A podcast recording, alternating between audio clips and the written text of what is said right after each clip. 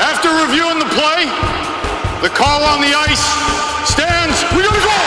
Okay, fellas, we are set to go. Let's go! We are kicking. Watch the blue! There we go. Yeah, baby. Hey, you got the power play. Get out of here. Hey, 46, right here for the rock. Both guys, five minutes each for fighting! Hey, hey, we're not doing this. I don't want to babysit all night. A little bit of nastiness today. Huh? Nothing good's coming out of this, big man. Have you seen this before? Yes, it's rule something, point something. He's not putting a stick in you. You keep your stick out of him. Here we go. Let's roll, boys. Go. Hey, hey, hey. Let's go. After further review, it's the Scouting the Refs podcast. Here's your hosts, Todd Lewis and Josh Smith. When you're ready, big guy. All right, guys, let's drop the puck. Josh, there are a lot of people that kind of wonder about the All Star break. Is it a good idea? Is it a bad idea? I, I like it. It can be a fun event. I think it's ridiculous to think that it's going to be a super competitive game, but it can be a fun event. Some of the players like enjoying their time in uh, the sunshine, in this particular case, in Florida. But I, I think it's also good to have a little break for everyone. Just kind of catch your breath, reset, we talked last week about maybe giving the officials a nice five day holiday too, but I don't see that happening. But a little break and a reset is nice for everyone. It is. Some of the officials get more time off than others because certainly the games have dwindled. You know, we went from full schedules down to like just a handful of games this week, and we'll pick back up with a handful of games. So I, I used to like the long weekend for the All Star break. It's the shoulder season around that where you only get two, three games a night, and the NHL schedules them all at the same time. So you can only watch one game. I'm looking forward to the you know the eight game nights or the eleven game nights or at least the spread out schedule when you can have an early game and a late game. So I, I think it's good. I think it's nice to have that break in the middle for everybody. But I am Todd, admittedly anxious to get back to a full slate of games because those nights, the chaos, the excitement, the uh, controversy, those are where the fun seems to happen. Those will be happening again next week as we get back to full schedule. So stock up on batteries for the remote control. You'll have the busy nights to get ready for. This is the Scouting the Refs podcast. Make sure you follow us on the social channels. Find Josh at Scouting the Refs on Twitter and Instagram. For me, it's at Todd Lewis Sports on Twitter and Instagram. On this week's episode, Zegras and Stecher riled up. Keefe isn't a West fan. Where's the All Star refs? And perhaps the best idea ever for mic'd up. How is that for a tease?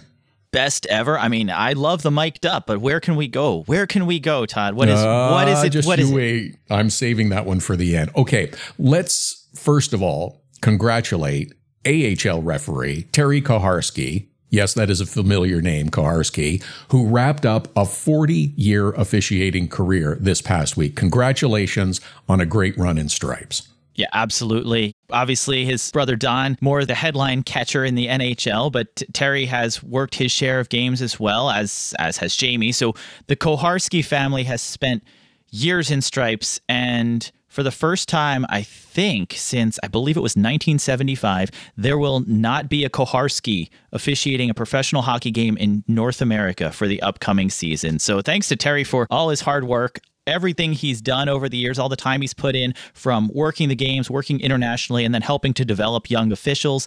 It's been a career that uh, I think he can look back and be proud on for everything he's done personally and, and for the leagues he's worked in. So, congratulations to Koharski as the Koharski family heads off into the sunset from professional officiating. We did mention that it is NHL All Star weekend. Everyone has gathered in South Florida. There was a media day involving the players.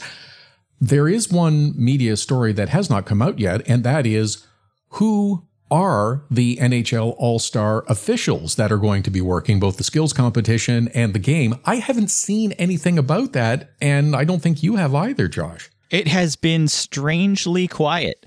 The National Hockey League public relations press machine has been in full gear. We've seen all of the events, we've seen the mascots, we've seen the activities, we've seen the musical guests, everything going on, except the officials. Not a peep, Todd. Not not hmm. a word, not a mention, not a highlight, not recognition to call these guys out for being honored and selected to work this game. Nothing.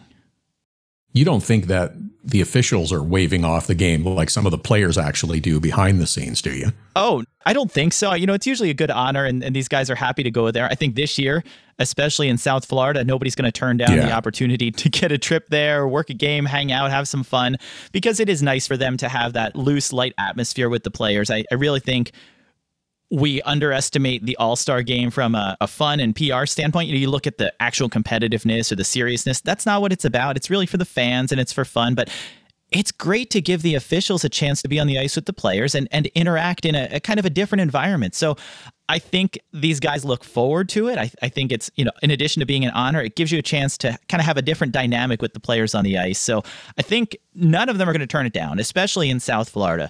But uh, I, I, I do think those who aren't invited aren't, aren't exactly complaining about the time off either. And it's not exactly a really tough gig for the officials either. I mean, this is not a game where you're having a scrum after every whistle or you're handing out a lot of penalties and stuff. In fact, I don't even remember the last penalty in an All Star game. I do. I do. I'm, I'm raising my hand from the back of the room here.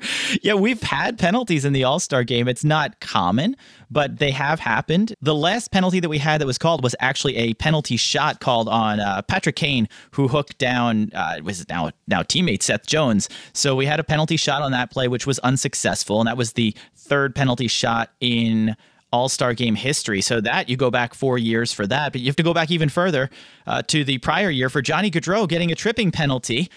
Was the last time a player sat in the box in the All Star game, and it had gone years and years before that, where we haven't hadn't had a penalty prior. So uh, Johnny Gaudreau, currently the the record holder for the most recent player to sit in the penalty box at the NHL All Star game, and he was sent there by refs Wes McCauley and Dave Jackson. Well, there you go. All right. Well, we'll see if anybody shows up in stripes this weekend. But as of now, it's uh, a it's a definite question mark. So, okay, there is an incident that occurred in this past week of action that I wanted to ask about because it got a lot of attention, a lot of focus on social media. But I think there's a couple other questions that everyone will be interested in in terms of procedures for officiating. It was during the Ducks and Coyotes game, uh, coming together of players and a scrum. And as we mentioned, it was Trevor Zegras who had a, a rather vocal back and forth with Arizona's Troy Stecher. Whatever Zegras said got a lot of attention. There were a lot of accusations about what he did say or discuss. First, it was Stecher, and then it was Zegras who said, No, I didn't talk about anything that was really over the line.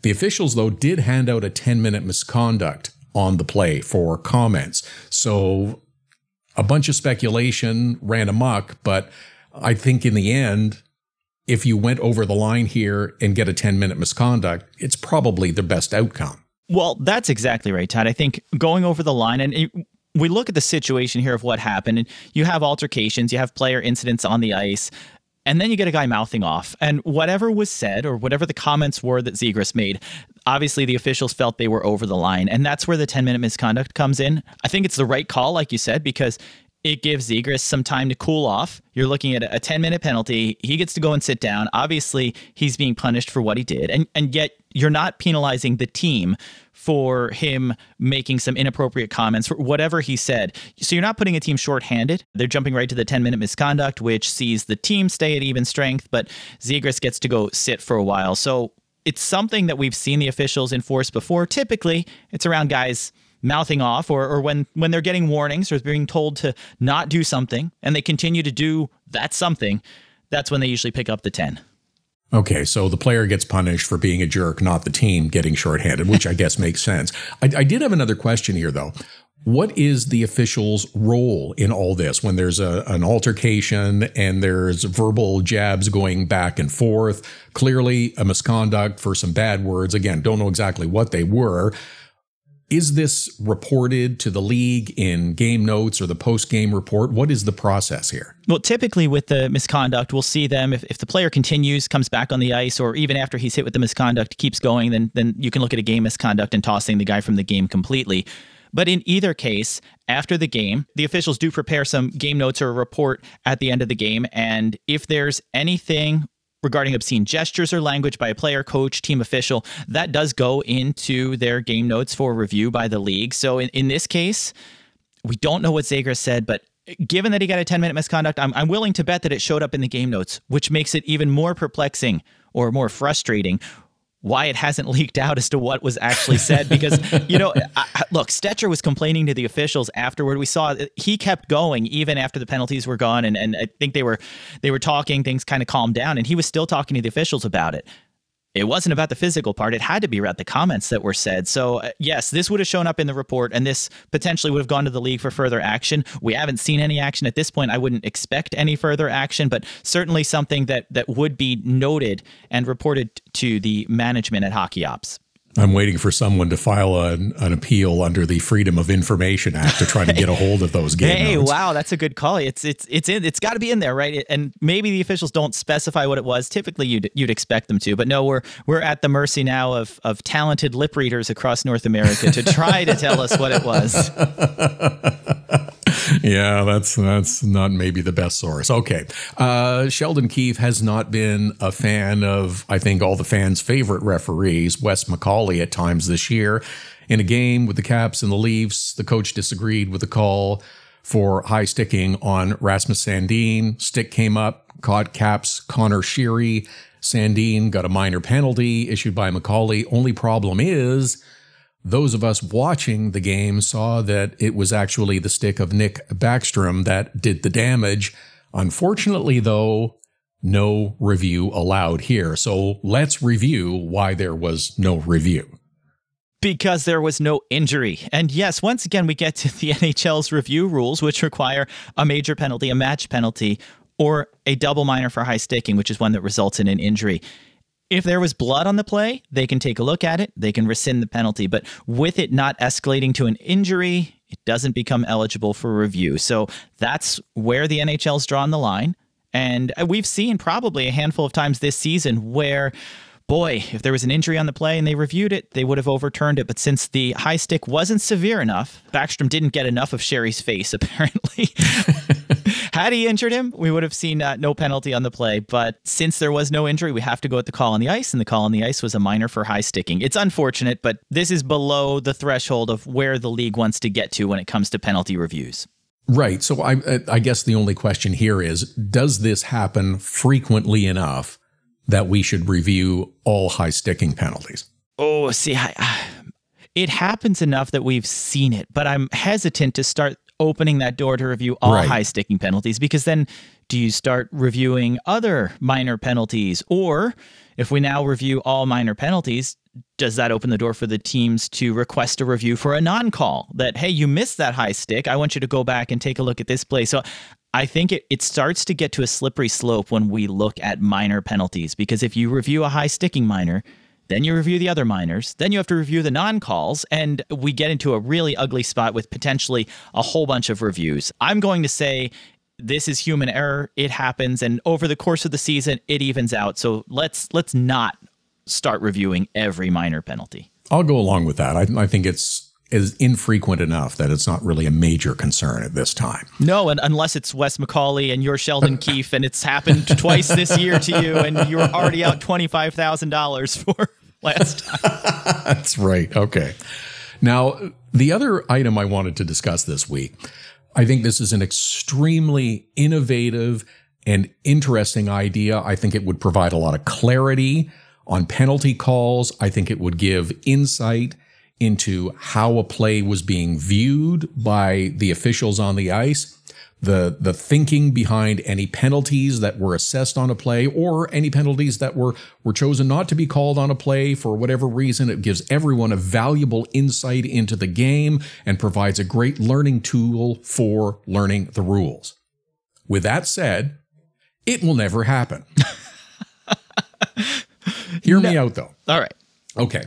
So recently, it was Fox Sports that mic'd up a referee, DJ Carstensen. It was during an Ohio State Indiana college basketball game. Okay, so these are not, you know, small schools in the middle of nowhere. These are two pretty substantial programs. During the game on the broadcast, they ran back some of the conversations between Carstensen and the head coaches of the teams to explain the reason fouls were called or were not called. Isn't that an interesting idea? It is a brilliant idea. So I love it. I don't know why you wouldn't look to implement something like this, perhaps in the National Hockey League, Todd. So, a couple of logistical things. They were not live. They were recorded and rolled back afterwards during a, a, replay. And just to compare what takes place with the National Hockey League, when you see the mic'd up segments with players as well, those are also recorded. They are not live. And there are several stakeholders that must review those replays before they are allowed to air. So there's there's the behind the scenes thing that takes place. I expect a similar situation would happen here. So you take out the four letter words is basically what what goes on and you're not going to put someone in a precarious spot that way. If that's the plan going in, I don't see how we shouldn't look at this as as an idea for for the league. Absolutely. I mean, we've seen them mic up refs here and there, and, you might get a little comment or, or, a little bit of feedback. But to do it the way it was done in this game, and and thanks to the NCAA for allowing them to to broadcast this and for the officials to go along with it because it was it was amazing insight. I thought the interactions there between the officials and the coaches was good, and that's something that we'd love to hear in the National Hockey League to hear what's an exchange at the bench? You know, when we see the ref go over to try to explain uh, whether a controversial call or a missed call, let's hear that explanation. Let's hear exactly what he's telling the head coach.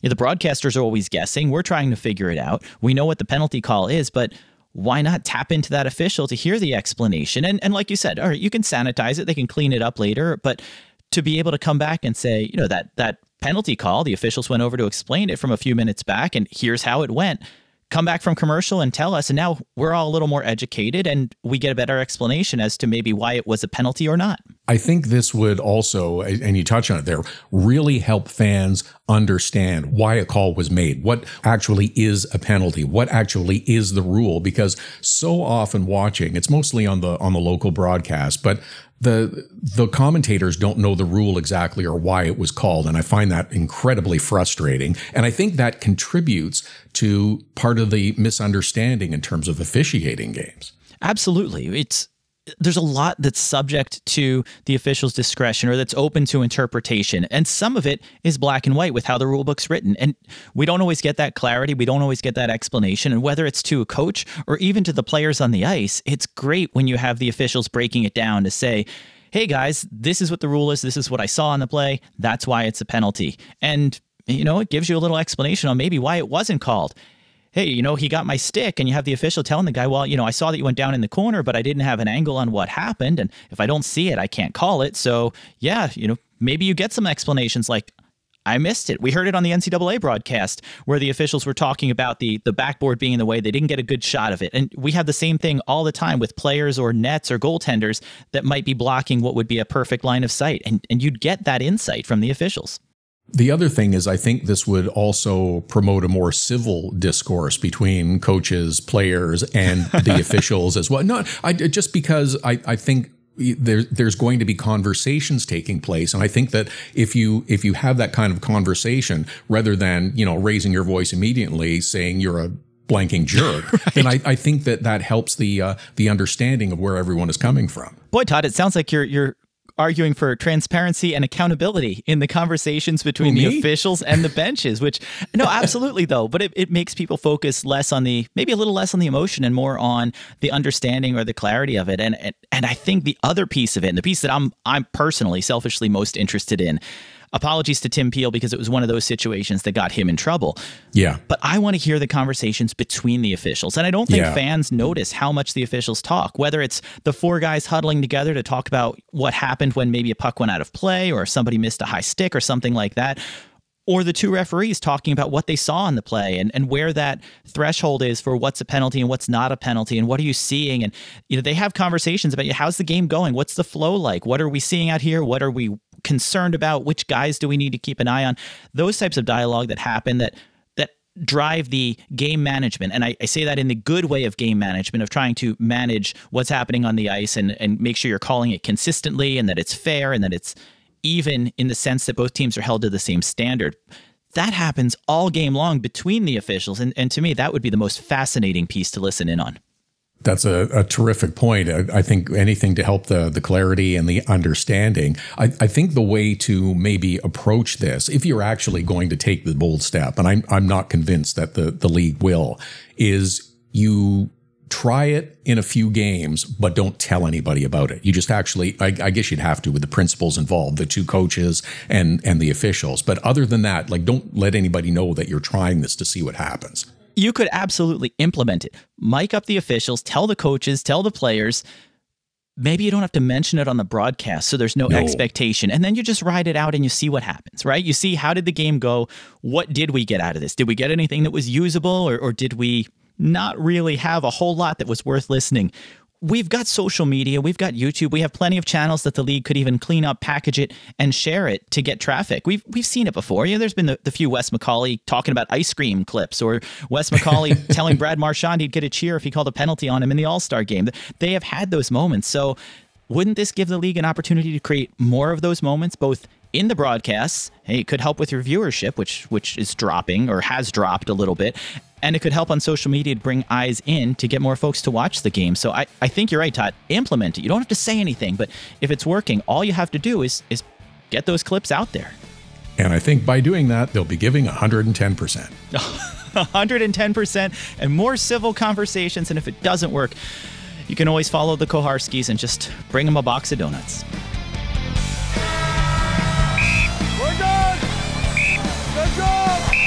You're good, in my book. Good stuff, man. Way to work.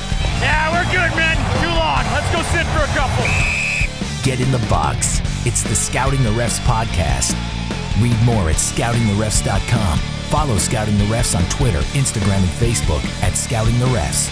Email the show at heyref at scoutingtherefs.com. Subscribe, share, and keep those sticks down. That's uh, nicely done. That's good play.